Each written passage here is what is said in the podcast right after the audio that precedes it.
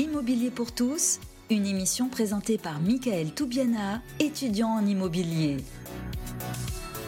Les amis, bonjour à tous. On se retrouve encore une fois pour le cinquième numéro de l'émission L'immobilier pour tous, pardon, une émission écrite, pensée, faite et animée par des jeunes, avec des jeunes plutôt, et pour des jeunes.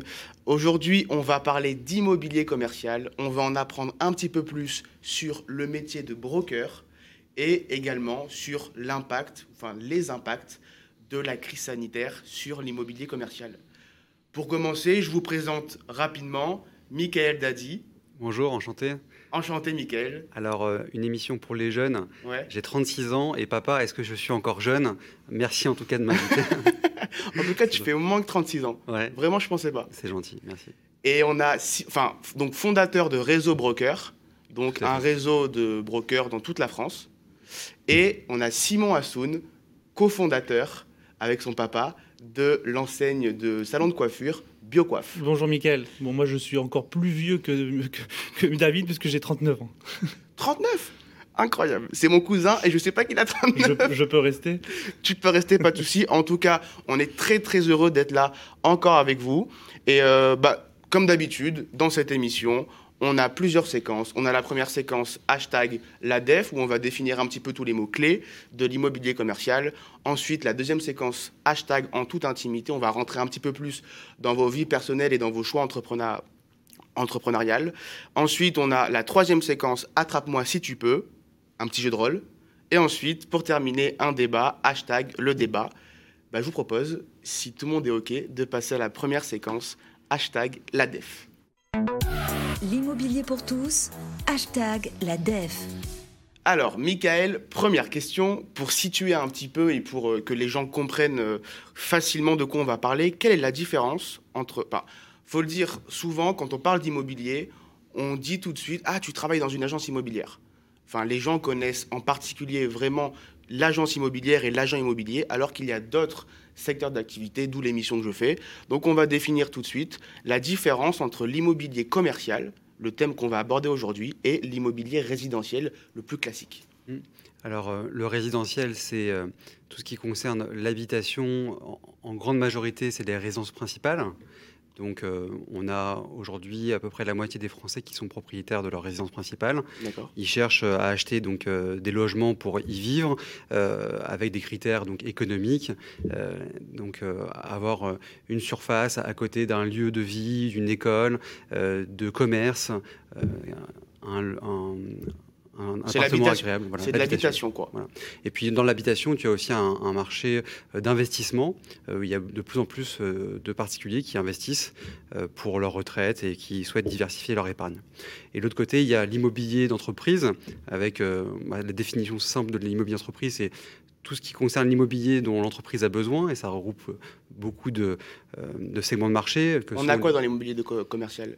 Alors, je différencie commercial et entreprise parce que dans l'entreprise, il y a tout. Il y a le commerce, mais il y a aussi des bureaux, les locaux d'activité, euh, le foncier quand il y a une destination commerciale. Euh, et puis, il y a la sous-famille de l'immobilier commercial qui concerne uniquement les commerces. Et là, donc, c'est des commerçants qui cherchent des surfaces pour s'implanter. La différence avec l'habitation, c'est que l'habitation, c'est un besoin pour y vivre. Là, le commerce, c'est pour gérer des profits, enfin, générer des profits. Et d'ailleurs, on appelle ça un centre de profit. On va chercher son local euh, par rapport à des euh, facteurs de commercialité. Alors, on dit souvent, euh, la règle numéro un, c'est les la règle des trois, trois emplacements, emplacement, emplacement, emplacement. Mais L'emplacement n'est pas toujours euh, bon pour une activité. Euh, par exemple, euh, les Champs-Élysées, si on répare des pare-brises, c'est pas le meilleur emplacement. Voilà, donc en fonction de son activité, on va avoir des emplacements, on va avoir besoin de facteurs de commercialité différents, du passage, du, piéton, des voitures, de l'ensoleillement, etc. Donc on est donc immobilier commercial ou d'entreprise, c'est pour des activités, pour faire des profits, et l'immobilier résidentiel, c'est pour y habiter, maison principale, secondaire, etc principalement. Alors, on peut aussi avoir de l'immobilier résidentiel dans, dans l'immobilier d'entreprise, euh, quand l'entreprise, elle prend un local pour euh, des salariés, pour qu'ils puissent... Voilà. Ok. Simon, deuxième question, différence entre un bail commercial et un bail d'habitation alors je, parle évidemment sous votre contrôle, mais euh, le bail, c'est tout simplement un contrat. Dans les deux cas, il y a un locataire et un propriétaire. Dans le cas d'un bail commercial, bah, le propriétaire est propriétaire des murs et loue à son locataire qui va exploiter le local en tant que commerce. ça peut être un, spa, une épicerie ou un salon de coiffure. Quelles sont les principales différences entre le bail d'habitation et le bail commercial? Alors, je vais avoir besoin d'aide là de Mickaël, probablement, mais il me semble que sur un bail commercial, il y a la, notion du, 369, justement, c'est-à-dire la possibilité de le euh, résilier ou 3, 6 ans ou 9 ans, et date à laquelle on doit le renouveler, tacitement ou pas tacitement. Et, euh, Par rapport au bail d'habitation? Et bail d'habitation, je crois qu'il n'y a pas de date limite euh, si je ne me trompe pas. Michael Alors, la principale différence, c'est la protection euh, du commerçant. C'est-à-dire que quand on loue euh, un, local à un commerçant, on signe effectivement un bail commercial. Il peut être 369 ou bail ferme 10 ans, 12 ans. et on crée, au moment de la signature du bail, un fonds de commerce. Et le propriétaire ne pourra pas mettre dehors le locataire sans délier bourse. Donc, c'est la protection du commerçant. Pour continuer dans cette voie, c'est quoi la différence entre les murs commerciaux et le fonds de commerce? Les murs commerciaux, c'est, euh, comme son nom l'indique, c'est les murs, euh, c'est euh, le foncier, c'est l'immeuble. Et le fonds de commerce, c'est l'activité qu'on crée, c'est la propriété commerciale qu'on crée lorsqu'on s'installe. On a des propriétaires qui sont propriétaires des murs et du, et, du fonds de commerce. D'ailleurs, souvent, ils divisent les deux. Ils ont une SCI patrimoniale qui ont les murs et la SARL ou, qui, qui, exploite le fonds. Donc souvent, quand on voit un commerçant exercer, quand on rentre dans un commerce, il ne détient pas forcément les murs, c'est ce que vous dites pas forcément, non. Euh, et de Il plus peut en être plus, que locataire. De plus en plus aujourd'hui, et c'est le cas des enseignes, elles se développent euh, en tant que locataires puisqu'elles gardent leur trésorerie pour se développer. A priori, elles gagnent de l'argent avec leur concept et pas avec les murs. Donc c'est deux métiers différents. Voilà. Pour compléter, moi, euh, en tant que propriétaire de fonds de commerce, et pas de, pas de murs, pas encore, euh, en effet, le fonds de commerce, il comporte la partie euh, immobilière, donc les murs, et la partie immobilière, c'est-à-dire les accessoires, l'outillage, le mobilier, mais, et, c'est très important, la clientèle. C'est-à-dire que la valeur du fonds de commerce, en général, elle dépend de la valorisation de la clientèle. vous, vous, n'avez pas de murs, vous, chez Biocoif Pas encore. Pas encore. Bientôt peut-être. Est-ce que c'est une stratégie C'est une stratégie. Alors c'est une, c'est un projet. C'est pas la priorité parce qu'on doit euh, développer nos salons et nos réseaux de franchise. Euh, mais c'est un, c'est un vrai projet et c'est exactement ce que disait Michael à l'instant, c'est-à-dire d'être propriétaire à la fois du fonds de commerce et des murs avec deux entités juridiques différentes. Alors du coup, pour vous développer, Simon, vous avez besoin bah, de personnes qui vous trouvent des locaux. Donc je vais demander à Michael, c'est quoi la différence entre un agent immobilier dans l'immobilier résidentiel et un broker, du coup, dans l'immobilier d'entreprise la différence, c'est euh, une différence de spécialité. On fait des métiers, euh, évidemment, on vend des biens immobiliers. Euh, dans l'habitation, c'est pas très compliqué. On trouve un bien et euh, on a en général deux conditions suspensives pour euh, réitérer euh, la condition du financement et la préemption de la mairie. Quand on connaît bien son territoire, on sait si ça préempte ou pas. Et puis si on suit bien ses clients, on sait si ils auront leur financement ou pas. Alors moi, je parle des activités. Oui. Quelle est, quelle est la différence entre les activités d'un agent immobilier et d'un broker? Qu'est-ce qu'ils font de différent? La différence, c'est qu'ils euh, vont bah, tous les deux prospecter pour entrer des biens, tous les deux être à, l'écoute de la demande, euh, mais le broker, il va être euh, beaucoup plus, on va dire, expert de son métier. Il va diligenter une étude beaucoup plus sérieuse et, profonde des, dossiers parce que ils sont plus complexes.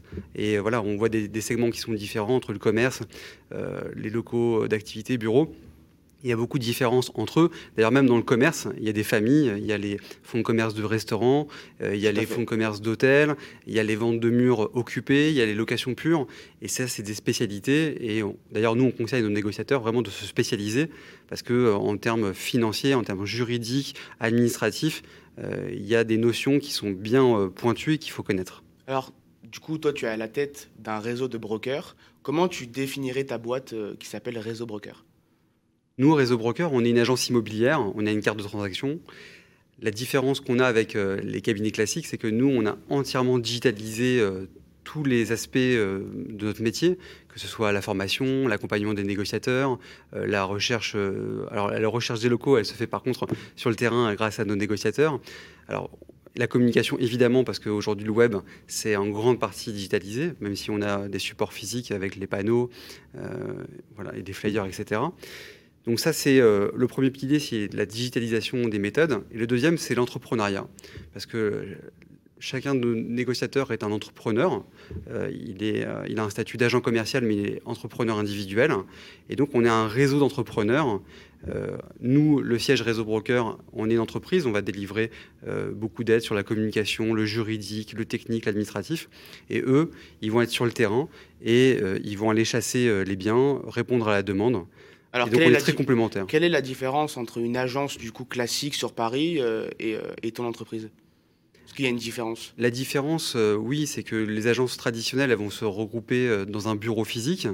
Et on va avoir euh, une animation, un manager, euh, des collègues qui vont pratiquer le métier et on va pouvoir apprendre en, voyant les uns et les autres faire. On aura une dynamique, on va dire, très locale. D'accord.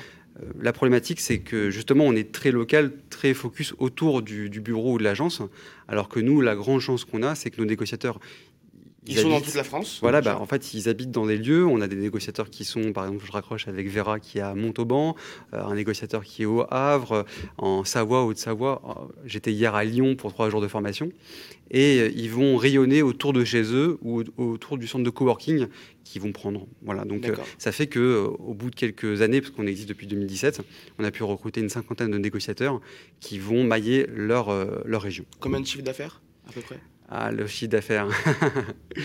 je préfère que ça reste off pour l'instant. En tout cas, ce que je peux dire, c'est qu'il a sur Internet peut-être. Il a pas encore. Non. Pas encore. Il a doublé entre 2020 euh, et 2019. Ok, très bien. Et il avait triplé entre 2018 et 2019. Mais c'est normal. On, a été créé en 2017. Vous venez de commencer, c'est récent. C'est récent. Et puis les deals euh, immobiliers euh, sont longs à, aller au bout. Une vente entre le moment où on a trouvé un bien, on a trouvé un client, on s'est mis d'accord et on signe, c'est minimum 4 à 8 mois. D'accord, très bien. Simon, et du coup, pour définir rapidement BioCoiffe alors, BioCoiffe, c'est avant tout un salon de coiffure. On a commencé par un salon de coiffure, c'était un petit salon de quartier, dans lequel est né un concept, celui de euh, proposer de colorer les cheveux des clientes avec des plantes. Et donc, le concept a beaucoup plu très rapidement parce que euh, les consommatrices sont étaient en demande de bah, plus de nature, plus d'écologie, plus de, de, respect du soin de leurs cheveux. S'il y a des gens qui nous rejoignent là, ils vont croire qu'on est parti sur une émission de coiffure.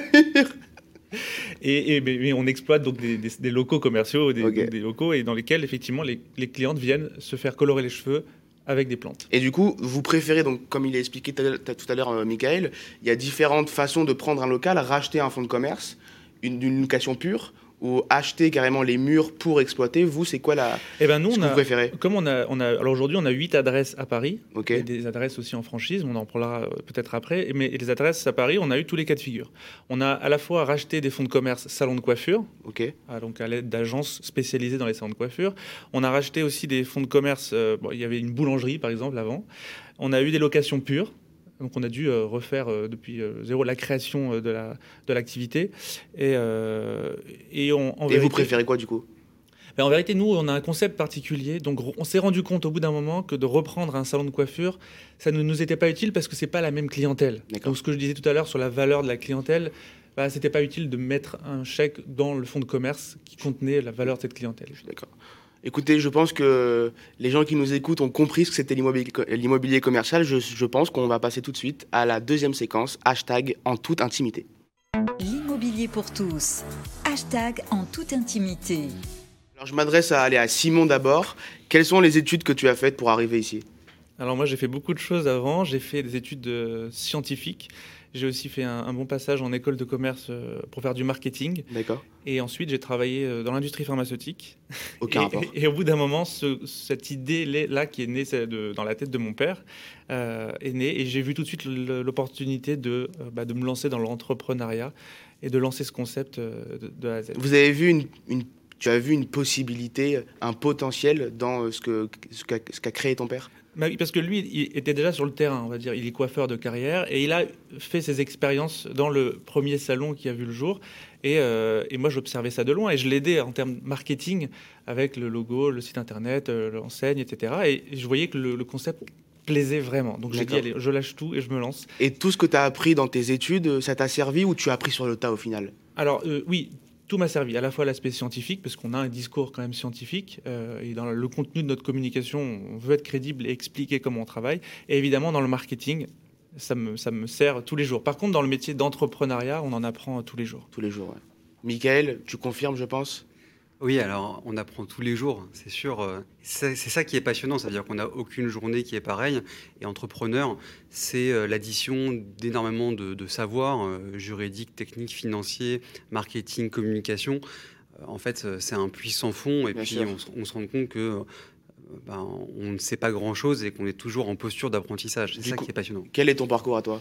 Bah moi justement, parcours atypique aussi. Ouais, dit. Alors parcours atypique, moi j'ai arrêté euh, l'école très jeune après le bac. Euh, en fait, l'école n'était pas faite pour moi. Euh, je souffrais énormément de rester assis sur une chaise pendant 8 heures. Et donc, je, priais mes parents de me libérer de ça. Ils n'ont pas voulu jusqu'au bac. et en fait, mon apprentissage, je le fais depuis toujours j'ai conscience que euh, j'ai pas euh, les bons diplômes et euh, ça crée parfois une petite frustration et une gêne. Et donc je vais aller toujours chercher l'information. Je lis beaucoup, je me documente. Voilà, j'ai appris d'ailleurs l'immobilier. Une sorte d'autodidacte. Autodidacte, voilà, j'ai appris d'ailleurs l'immobilier dans les livres et puis j'avais demandé à des avocats en contrepartie des affaires que je leur amenais qui m'expliquent le métier. D'accord. Voilà. Alors qu'est-ce qui t'a amené à l'immobilier commercial? Ce qui m'a amené, euh, c'est mon parcours d'entrepreneur, justement. À l'âge de 23 ans, c'est ton âge aujourd'hui. Et félicitations à toi d'animer cette émission. C'est gentil. Tu es jeune, bravo. Euh, c'est euh, à l'âge de 23 ans d'avoir créé avec mon associé Rudy Déclic Déco. C'était des magasins et c'était un site e-commerce déclicdeco.com. Et moi, j'ai appris l'immobilier en tant qu'entrepreneur, futur commerçant. J'avais un, rêve qui était d'ouvrir un magasin de meubles design et, pas cher dans un emplacement numéro un. Mais ce rêve, euh, il est beau, mais la réalité, c'est que il est compliqué. il est compliqué, surtout en, Ile-de-France, quand on cherche des emplacements numéro un, ça coûte extrêmement cher. Donc j'étais sur le terrain pendant des semaines et des mois, et donc j'ai rencontré beaucoup d'agents, j'ai fait beaucoup de visites, j'ai fait tourner des business plans. Et finalement, j'ai trouvé la perle rare, un local en location pure, euh, parce que dans une rue numéro 1, alors pourquoi location pure? Parce qu'il venait d'une VFA. Et donc, euh, il n'y avait, jamais, de fonds de commerce avant. Il n'y avait jamais eu de locataire avant et donc pas d'activité avant. C'est ça. Et moi, j'ai créé le fonds de commerce en le prenant à bail. Alors, par contre, il était livré brut de béton. J'ai dû faire des gros travaux. Mais c'était quand même moins cher que de racheter droit au bail le fonds. donc, du coup, vous avez appris, tu as appris l'immobilier commercial sur le tas en tant que locataire, en tant qu'exploitant, en tant que commerçant. quoi. C'est ça. J'ai pris à bail euh, des commerces. On en avait trois avec Rudy. Et puis, des clics déco, on a dû louer des entrepôts. Finalement, on a eu l'occasion d'acheter et, patrimonialement, c'est très intéressant, surtout qu'on avait fait un bon coup. Et c'est comme ça que j'ai rencontré mon associé euh, qui venait de chez EOL. Il m'a installé en location, euh, puis fait acheter et revendu le double du prix. D'accord. Et voilà, donc moi j'ai appris comme ça. Et puis quand on a vendu des clics déco à Shop Invest, qui, s'est fait connaître parce qu'ils ont racheté euh, les trois Suisses et rue du commerce.com, euh, ils ne voulaient pas reprendre les magasins. Donc on a vendu les magasins en droit au bail, fonds de commerce, les murs à un utilisateur. Et après, bah, j'ai vu en fait la création de valeur qu'il y avait au passage. Euh, le magasin, je l'avais euh, donc euh, payé tant, je l'ai revendu tant, les entrepôts tant. Je voyais ce que les agents y gagnaient et je trouvais ça génial. Et donc j'ai vu ce métier comme un, comme un métier de commerçant, de commercial. On rentre des, des biens, on les vend, on fait de la marge au passage. Le gros avantage par rapport au commerce, c'est que le stock que, l'on prend, euh, les mandats, en fait, ils ne coûtent pas grand-chose. Hein. c'est juste bah, beaucoup de temps, beaucoup d'efforts. Mais si on ne les vend pas, bah, ce n'est pas de la, perte. Hein. c'est juste qu'on n'a pas gagné d'argent. Et bon, voilà, je me sentais capable de le faire. et du, fait. du coup, qu'est-ce qui t'a poussé à monter un réseau avec non pas une agence physique par rapport à une agence physique? Je, viens euh, de, du e-commerce. Euh, du digital. Et puis j'avais vu euh, l'essor de ces réseaux de mandataires qui se développaient beaucoup en France. Mm. Euh, on, peut les citer. Il y a aujourd'hui 12 000 agences et le plus gros cabinet en France. Tu t'es dit, je vais, je vais refaire ça. Je trouvais le concept extraordinaire parce que les agents, ils sont bien formés, ils sont bien accompagnés, il y a une belle communication. Et puis, ils gagnent euh, la plus grande partie de leur commission. Et euh, ça, euh, en tant qu'entrepreneur, je trouve ça génial. Mm. Et puis, la marge qu'ils laissent dans le réseau, ça sert à, investir sur eux en termes de formation, etc. Quel est le pourcentage de commission qu'ils touchent? Alors, dans tous les réseaux monétaires, c'est entre 70 et 100 Nous, c'est 70% minimum. Et donc, c'est pour l'entrepreneur qui, se lance dans les réseaux la, la capacité d'apprendre un métier, de le développer et de gagner bien sa vie. Euh, et, pour le cabinet, en fait, de pouvoir se développer dans toute la France, puisque comme c'est digitalisé, on n'a pas besoin d'avoir des bureaux physiques. On a une structure de coût qui est euh, moins importante que les, que les cabinets classiques. On n'a pas de directeur qui est sur les agents commerciaux toute la journée pour leur dire quoi faire. Et donc, ça fait des frais de structure moins importants euh, que les autres. Et donc, c'est comme ça qu'on peut reverser plus d'honoraires. Vous prenez l'autonomie, l'indépendance, tout en apportant quand même de la formation à, tous vos brokers. C'est ça, oui, beaucoup de formations. Et c'est ça la vraie différence que nous, on a avec les réseaux euh, de mandataires classiques qui recrutent à tour de bras. Euh, parce qu'effectivement, l'immobilier d'habitation, c'est un bien plus grand marché. C'est un million de transactions environ euh, par an. nous, on est sur un marché, on va dire, plus petit, mais beaucoup plus, on va dire, exigeant en, termes d'accompagnement. De, les entreprises, elles ont besoin d'accompagnement. On est des conseils à leur service. Et elles veulent être accompagnées sur tous les sujets. Et ça, réduit en fait le spectre euh, des, candidats qu'on peut recruter. Donc nous, on recrute euh, différents profils. Ça peut être des brokers qui sont dans différents cabinets. D'ailleurs, euh, ceux qui nous écoutent, bienvenue chez Réseau Broker. Vous allez bien mieux gagner votre vie et être plus autonome et entrepreneur. Il fait ça comme, il fait eh ça oui, j'essaye. voilà. Et donc euh, voilà. Ok, très bien. Et du coup, Simon, toi, donc euh, ton père avait euh, donc monté un salon de coiffure, ça marchait plutôt bien, et tu as vu un petit peu le potentiel de l'essor, enfin le potentiel de la coloration végétale. Qu'est-ce qui te donne aujourd'hui l'envie de développer ce concept bah, au niveau national? Bah, Déjà pour répondre à une demande, parce que nous, en ayant ouvert uniquement à Paris nos salons, on s'est rendu compte qu'il y avait une demande à l'échelle nationale. Il n'y en a pas que pour Paris. Euh, d'ailleurs, euh, Réseau Broker en témoigne, c'est bien euh, qu'il soit présent. Et d'ailleurs, on va peut-être rentrer en contact dans toute la France. et il y a une demande dans toute la France de coloration végétale. Donc, dans ce concept-là que, que, nous offrons. Donc, c'est pour répondre à cette demande. Et évidemment, par envie de l'entrepreneur de toujours vouloir faire plus, de faire croître son entreprise et, de, et de, répandre. On pense même maintenant à, à exporter nos produits hors de France et de dupliquer le concept de la franchise BioCoiffe à, l'extérieur. Alors du coup, vous avez des salons en propre, donc vous détenez, euh, c'est à vous, les salons, les fonds de commerce sur Paris, et vous faites de la franchise hors de Paris. Exactement, donc on a commencé par quelques adresses à Paris, donc aujourd'hui on en a huit. Euh, c'est du lourd travail, parce que ça n'est pas que euh, s'occuper des clients, c'est aussi gérer le, quotidien d'un commerce, c'est aussi gérer toutes les ressources humaines. mais évidemment, puisqu'on voulait se développer hors de Paris aussi, euh, des professionnels de la coiffure ont commencé à nous appeler pour nous dire nous aussi on veut faire de la coloration végétale. Donc on a commencé à les fournir à les distribuer avec nos produits et, euh, et à proposer d'ouvrir eux-mêmes un biocoiffe. Donc aujourd'hui, notre concept existe en franchise et un coiffeur ou un entrepreneur, d'ailleurs moi aussi je lance euh, un appel et je fais la com, le concept biocoiffe fonctionne, c'est le succès assuré, c'est le genre de commerce rare aujourd'hui qui quand il est ouvert donne un succès très rapide, immédiat et sur le long terme parce que colorer les cheveux des femmes, c'est euh, toute une vie. Alors, en tant que, président, on va dire, de, de BioQuaf, de cofondateur, tu préfères quoi? Avoir des salons en propre ou avoir de la franchise? Qu'est-ce qui est le plus facile à gérer? Qu'est-ce qui est le plus rentable? Le plus facile, c'est évidemment la franchise. D'accord. Le plus difficile, c'est avoir des salons propres. Bah, avoir des salons propres, euh, c'est gérer tout ce que je te disais tout à l'heure, le quotidien. Voilà, il y a un problème de plomberie, il faut gérer. Un salarié malade, il faut gérer. Un problème de clientèle, bon, ça c'est rare chez Biocoif, mais il faut gérer aussi. Euh, alors que en franchise, on donne, enfin plutôt on vend le droit d'utiliser la marque. Euh, alors après, c'est une responsabilité aussi. C'est-à-dire que derrière la marque dépend le succès du franchisé qui nous a fait confiance et qui a décidé d'ouvrir son biocoop. Donc, on va dire que c'est plus, plus facile de gérer un réseau de franchises, mais il y a du travail quand même à faire au niveau de la communication et de fédérer cette communauté de coiffeurs qui nous ont fait confiance. Alors, si tu avais une galère à nous raconter, ça serait laquelle dans ta vie entrepreneuriale? Une galère, une grosse. Bah, une galère liée à l'immobilier. Euh, on a failli rater un local de rêve qui est situé, alors c'est génial, l'adresse est rue des Ciseaux, pour un salon de coiffure, c'était euh, parfait. Et en fait, à, force de vouloir un peu négocier avec, euh, alors c'était un agent immobilier, bah, il a filé le, dossier à un autre ah acquéreur. Et donc j'étais carrément en déprime parce que c'était le local idéal pour moi. Ça doit arriver souvent. Il y avait les trois emplacements, les trois, les trois raisons emplacement, emplacement, emplacement. Rue des Ciseaux en plein cœur de Saint-Germain-des-Prés. Et on l'a perdu temporairement. Au bout d'un moment, le deuxième acquéreur est revenu et a finalement annulé. Donc l'agent immobilier nous a rappelé et on a récupéré. Mais vraiment, j'étais mal. C'était une grosse galère. Michael, si tu avais euh, un regret, par exemple, à nous raconter, ça serait lequel aujourd'hui dans ta vie entrepreneuriale? Un regret hmm. euh, Qu'est-ce que tu aurais aimé faire que tu n'as pas pu au final? Dans ma vie Qui te pèse aujourd'hui, tous les jours?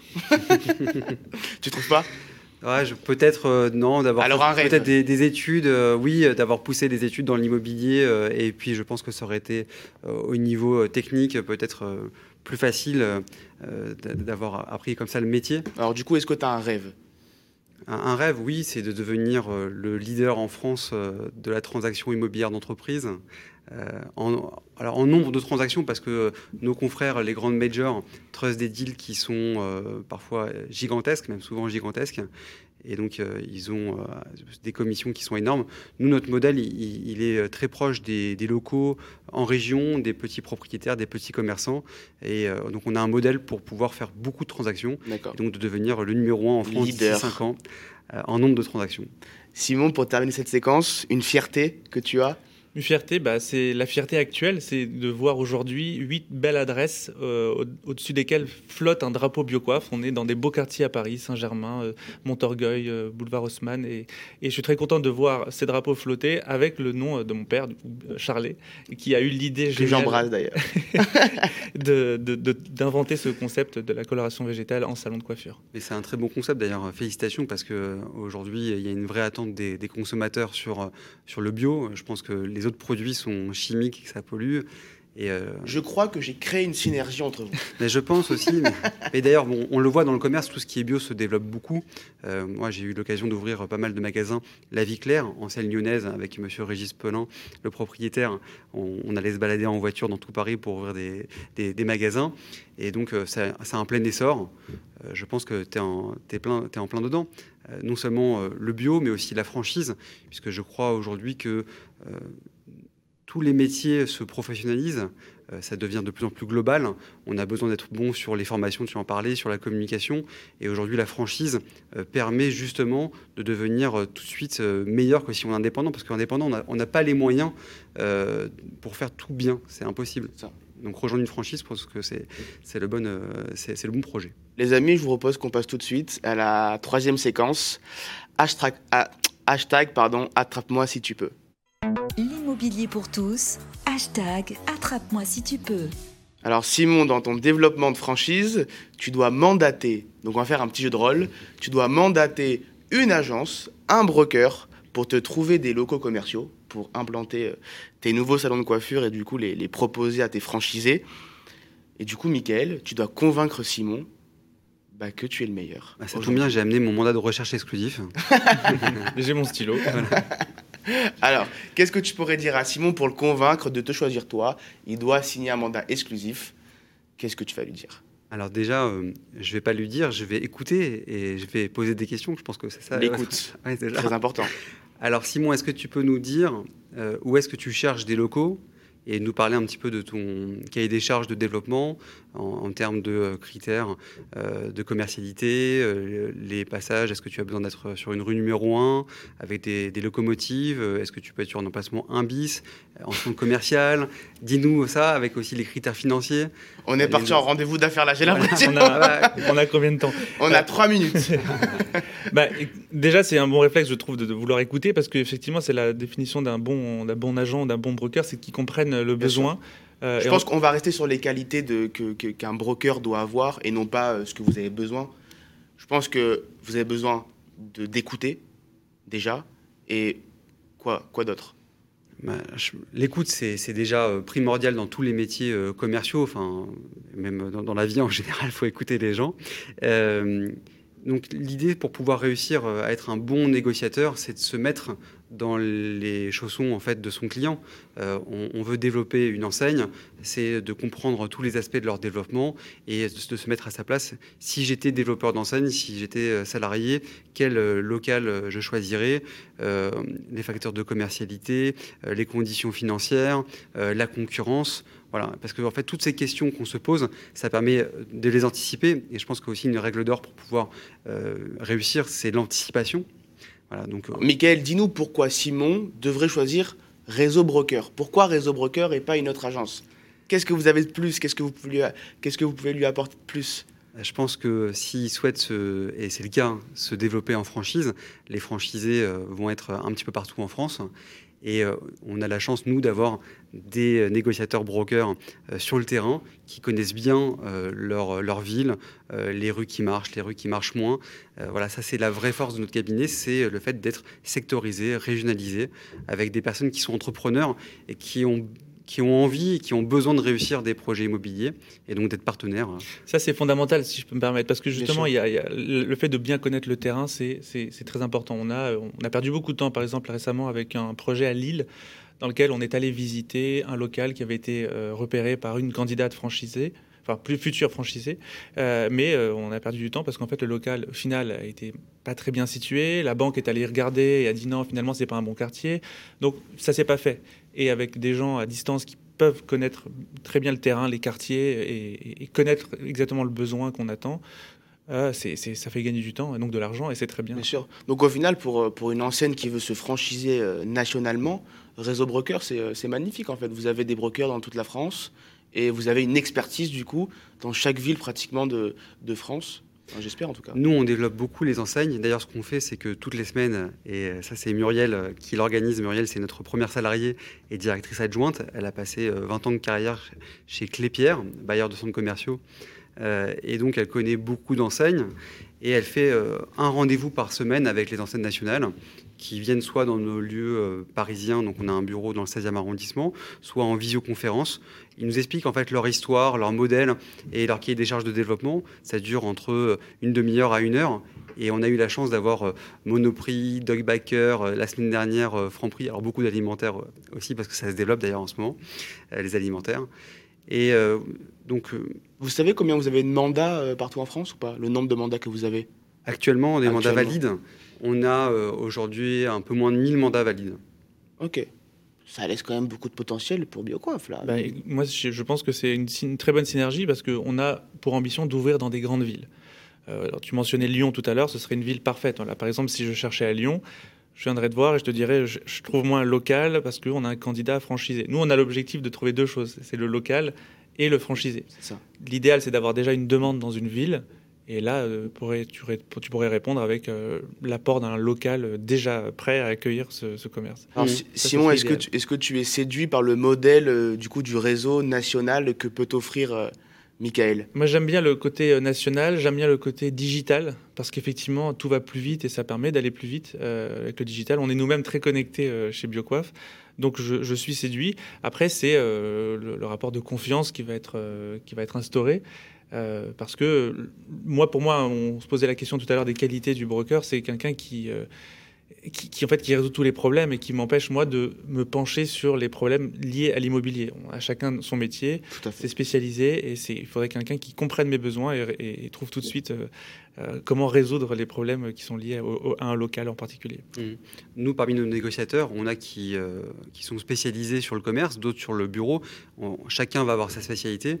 Et ceux qui, qui, font du commerce, ils en font toute la journée. C'est parfois d'anciens développeurs d'enseignes, d'anciens commerçants comme moi, et euh, qui connaissent parfaitement le commerce, et qui comprennent qu'en fait, les franchises, euh, ou même celles, qui se, enfin, les enseignes qui se développent en succursale, les développeurs d'enseignes, ils n'ont pas le temps d'aller sur le terrain pour chasser parce qu'ils ont des demandes un peu partout en France, que la prospection, ça prend beaucoup de temps et que l'étude des dossiers, euh, c'est assez long et complexe.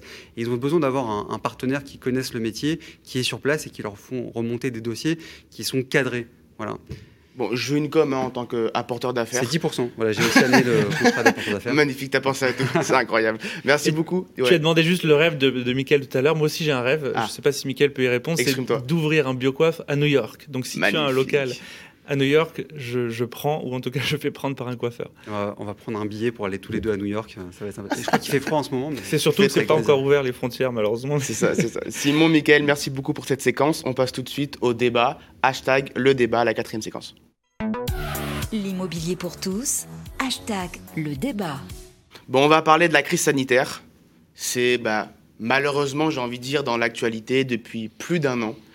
La, crise sanitaire, quels sont ses impacts sur l'immobilier commercial? Ça a des impacts euh, en général euh, économiques, sociaux, psychologiques, bref, euh, ça a tous les impacts du monde.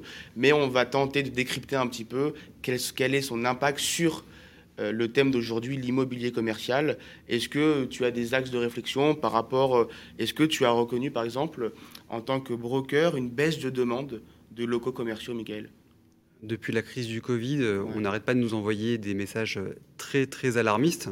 Donc forcément, les commerçants, ce sont des entrepreneurs et le, le, guide de, on va dire, de développement des, des, commerçants, des entrepreneurs en général, c'est la confiance. Si on perd confiance, on ne se développe pas, voire on se rétracte et voilà, on, baisse les coûts.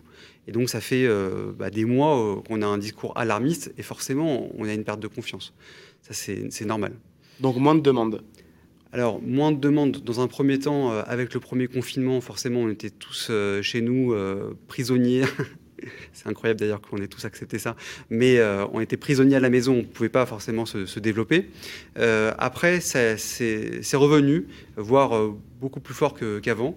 Et aujourd'hui, on est dans une situation inédite, c'est qu'on a beaucoup de stocks qui arrivent parce que malheureusement, les commerçants se portent mal. Donc beaucoup de mandats Soit ils déposent le bilan, soit ils, remettent les clés à leurs propriétaires. Donc effectivement, on a de plus en plus de mandats qui, arrivent. Et pour nous qui sommes challengers, c'est une aubaine parce qu'il y a beaucoup de bailleurs, euh, on va dire même de grosses foncières avec qui on ne travaillait pas, qui ont du mal à trouver preneur et qui nous appellent, voilà, Réseau Broker, on vous confie ça. Et euh, bah, nous, avec grand plaisir. Et l'autre côté, euh, on constate qu'il y a quand même beaucoup de demandes. Ça, c'est aussi, je pense, bah, grâce à, à l'État qui a joué son rôle en fait euh, euh, en mettant des PGE sur la table, des aides. Donc il y a beaucoup d'argent aujourd'hui euh, en circulation et on s'aperçoit qu'il y a une grande demande. Donc d'un côté, beaucoup de stocks qui arrivent, de l'autre, beaucoup de demandes, ça fait beaucoup de transactions. Bah, comme toujours dans une crise, il y a les perdants et les gagnants. J'ai envie de dire, tu es d'accord avec ça, Simon? En tant qu'exploitant, toi, comment tu l'as ressenti? Bah, Effectivement, nous, on a eu un, problème, c'est qu'on a dû fermer. On a eu une fermeture administrative qui nous a été imposée euh, en tout trois mois dans l'année 2020. Donc, effectivement, euh, fermeture, ça veut dire pas de clients, ça veut dire chiffre d'affaires zéro. Alors, nous, notre impact, il a été euh, financier parce qu'il fallait continuer de payer son loyer. Alors, on a commencé à négocier avec chacun d'entre eux. Euh, en leur expliquant la situation. Évidemment, ils la connaissaient, mais euh, certains ont joué le jeu, c'est-à-dire ont littéralement annulé les loyers pendant la période de fermeture. Donc ça, c'était fair play, c'était très apprécié. D'autres ont plutôt dit non, mais on vous échelonne et on vous euh, donne un délai pour payer sur le long terme. D'autres ont carrément refusé et nous ont même menés au tribunal euh, avec des, des, risques d'expulsion. Parce que vous ne payez pas vos loyers bah Parce qu'on avait, avec notre avocat, on l'a pas juste arrêté de payer, on a signalé que, étant donné le contexte, on a, on a fait une demande, celle de supprimer le loyer. Alors, le temps que les avocats se, parlent, ça met du temps, et au bout d'un moment, oui, il y a eu des loyers en retard, et on a eu euh, un courrier euh, pour aller au tribunal. Donc, évidemment, notre avocat nous a rassurés, il n'était pas question, et personne aujourd'hui, les juges ne vont pas fermer un local, euh, ils ont pour tâche justement de maintenir des commerces ouverts. Et le bailleur, je veux dire celui qui refuse, je ne comprends pas comment on peut refuser, son intérêt au bailleur, et tu confirmeras peut-être, c'est justement d'avoir un loyer régulier avec un commerçant qui exploite son, local. Euh, qui reste le plus longtemps possible. tu, as eu des, tu as eu des demandes de conseil, euh, Mickaël, de la part d'exploitants qui voulaient plus payer leur loyer, qui vous ont, qui t'ont appelé? Alors moi, j'ai euh, personnellement la double casquette d'être à la fois broker et aussi euh, bailleur. Alors moi, je suis un tout petit bailleur. Hein. Euh, j'ai que deux murs commerciaux, mais j'ai vécu bah, la crise et d'avoir des locataires qui, étaient face à leur loyer. Et donc j'ai pris l'initiative euh, d'appeler mes locataires en leur disant quelque chose de simple. Alors, j'ai pas fait comme Philippe Journeau de dire euh, je vous annule complètement les loyers parce que moi, j'avais pas ces, moyens de, cette grosse foncière. Mais j'avais dit. Là, tu parles en tant que propriétaire de bailleur. Voilà, en tant que propriétaire. Donc, euh, je les ai appelés, je leur ai dit voilà, la crise sanitaire et la fermeture administrative, c'est pas votre faute, c'est pas la mienne non plus. Donc je vous propose pendant toute la durée du confinement de vous baisser de 50% loyer et, et charges. Donc chacun prend, prend sa part. Middle. Et, euh, et puis après le confinement, j'ai fait 25% de remise jusqu'à la rentrée. Je trouve que c'est assez fair play quand on n'a pas euh, plus de moyens que ça de, le faire. Il faut le faire. De toutes les manières, on est euh, dans le même bateau avec son locataire. S'il dépose le bilan, et malheureusement, j'ai eu ce cas d'un de mes locataires qui, depuis le mois de février, n'a pas pu encaisser un euro parce qu'il était salle de sport et on l'a interdit d'exploiter. Je trouve ça révoltant, mais c'était la situation. Euh, il a déposé le bilan. Euh, pourquoi il a déposé le bilan? Parce que on parle beaucoup des PGE, des aides, euh, mais il y a aussi des, locataires qui, avant la crise, étaient, mal, et à eux, on leur a accordé rien du tout. C'est-à-dire qu'ils étaient mal, et donc c'était coup de grâce, alors qu'ils auraient pu s'en sortir. Bon. Donc voilà, un an de, loyer impayé, finalement un dépôt de bilan. Je, je suis en train peut-être de récupérer la clé dans quelques jours. donc ça, vous, vous pensez que la crise sanitaire va avoir un effet sur les valeurs locatives? Simon, toi qui, qui es en recherche de... C'est quoi ton sentiment par rapport à ça? Tu penses que les valeurs vont baisser ou augmenter au contraire? Bah, ce, que, ce qui est important, c'est ce que vient de dire Mickaël, c'est qu'il y a énormément de locaux qui vont être disponibles. Alors malheureusement pour ceux qui ont rendu la clé, mais ceux qui seront disponibles. Alors j'ai pas de capacité à prévoir si ça va être en baisse ou en hausse. S'il y a beaucoup d'offres, et euh, moins de demandes, forcément, peut-être que là, ça va baisser les, valeurs locatives? Mécaniquement, je dirais que ça, va, ça baisserait, oui. Tu es d'accord avec ça euh, C'est l'analyse qu'on peut avoir euh, en, réfléchissant, en faisant des. des, en étant binaire, quoi. Voilà. Maintenant, ça ne correspond pas à la réalité. Ce qui est ah. dingue, c'est qu'en fait, cette année, il y a eu beaucoup moins d'entreprises qui ont été défaillantes que les années précédentes, environ deux fois moins. Et comment ça s'explique? Ça s'explique qu'il y a eu beaucoup d'argent qui a été déversé sur l'économie et que euh, des entreprises qui, voilà, euh, qui ont pu bénéficier des aides, elles ont survécu là où normalement elles n'auraient pas survécu. Donc jusqu'à présent, ça fait effet tampon. Et euh, donc il y a assez peu de, locaux qui se sont libérés comme ça du jour au lendemain. voilà. Donc la baisse sur les valeurs locatives, j'ai envie de dire que sur des locaux, des emplacements qui étaient déjà un petit peu en souffrance, oui. Euh, mais pour euh, Paris, Intramuros, euh, Île-de-France, les bonnes banlieues, non. Et puis c'est aussi pareil pour les grandes agglomérations. On, voit des locations qui se font au prix, voire même dont les valeurs locatives ont, monté. Donc c'est c'est pas si binaire que ça. J'écoutais une interview où, où, il disait, où il était dit que au final, vu qu'aujourd'hui on ne peut plus trop sortir de chez nous et qu'on est cloisonné autour de chez nous, que les commerces de proximité avaient des valeurs locatives qui augmentaient. Simon, tu es alors, je, je, je n'en ai pas, j'en ai aucune idée. Pour, euh, pour, les loyers, nous, on n'a pas, on n'a pas bougé. Ça, finalement, c'est cohérent euh, que à Paris intramuros, alors ne bouge pas. J'allais dire finalement, euh, les bonnes affaires restent au broker de bien négocier euh, pour son client euh, les, loyers ou les, les, fonds de commerce. Le broker, évidemment, il a son rôle à jouer là-dedans, mais il est qu'un accompagnateur en fait des parties. Et le bailleur, lui, quand il voit une opportunité de louer plus cher, s'il se dit que son local est on va dire, bien pour faire de l'alimentaire et que l'alimentaire a fait plus X% depuis, depuis le, confinement, parce que les restaurants sont fermés et que par conséquent, on va prendre son déjeuner euh, au supermarché, son dîner, son... etc. Euh, oui, bah, il va être opportuniste euh, et il va se mettre en, phase avec son opportunité et, louer plus cher. Et ça, hmm. on n'y peut pas grand-chose. Est-ce que vous êtes pour la classification des commerces, essentiels et non essentiels? Michael Moi, je suis totalement contre. Je trouve que c'est une hérésie ce qu'on a vécu. On avait des commerces qui étaient déjà en souffrance depuis des mois, avec les gilets jaunes, euh, avec euh, les, euh, le e-commerce qui prend chaque mois des pourcentages de parts de marché. il y a beaucoup de commerces. En fait, le Covid, c'est un petit peu le, le, pompon sur, sur, sur, le gâteau, quoi. Parce qu'il y a eu les, les gilets jaunes, il y a eu, bah, il y a le e-commerce depuis des années, il y a eu les manifestations, il y a eu les attentats.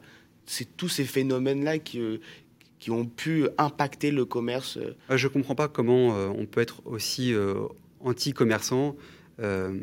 c'est ce qui fait la richesse de nos, villes. c'est ce qui fait voilà, la relation qu'on aime avoir avec les uns et les autres. Et puis on avait des commerces qui déjà ne voyaient pas beaucoup de visiteurs passer la porte.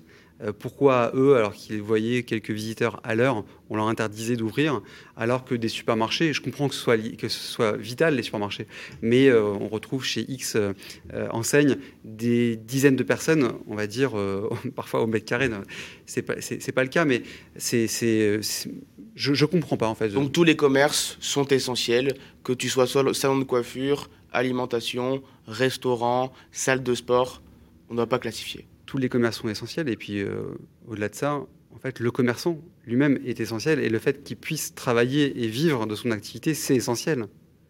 Donc, pourquoi l'empêcher? Bah, tous, les commerces sont essentiels à l'économie et sont essentiels pour que l'État tourne et, et, que la population vive et que, voilà, que chacun gagne son, gagne son argent. Maintenant, euh, j'aurais une réponse un peu peut-être nuancée sur le fait de la part du gouvernement de vouloir euh, protéger sa population et éviter de répandre l'épidémie. Mais en tant que salon de coiffure, moi, évidemment, j'ai été euh, très impacté puisqu'on a dû fermer. Donc, on a été considéré comme commerce non essentiel, chose que certaines femmes estiment faux parce que se couper les cheveux et se colorer les cheveux, c'est complètement essentiel pour ah, elles. Vraiment, vraiment.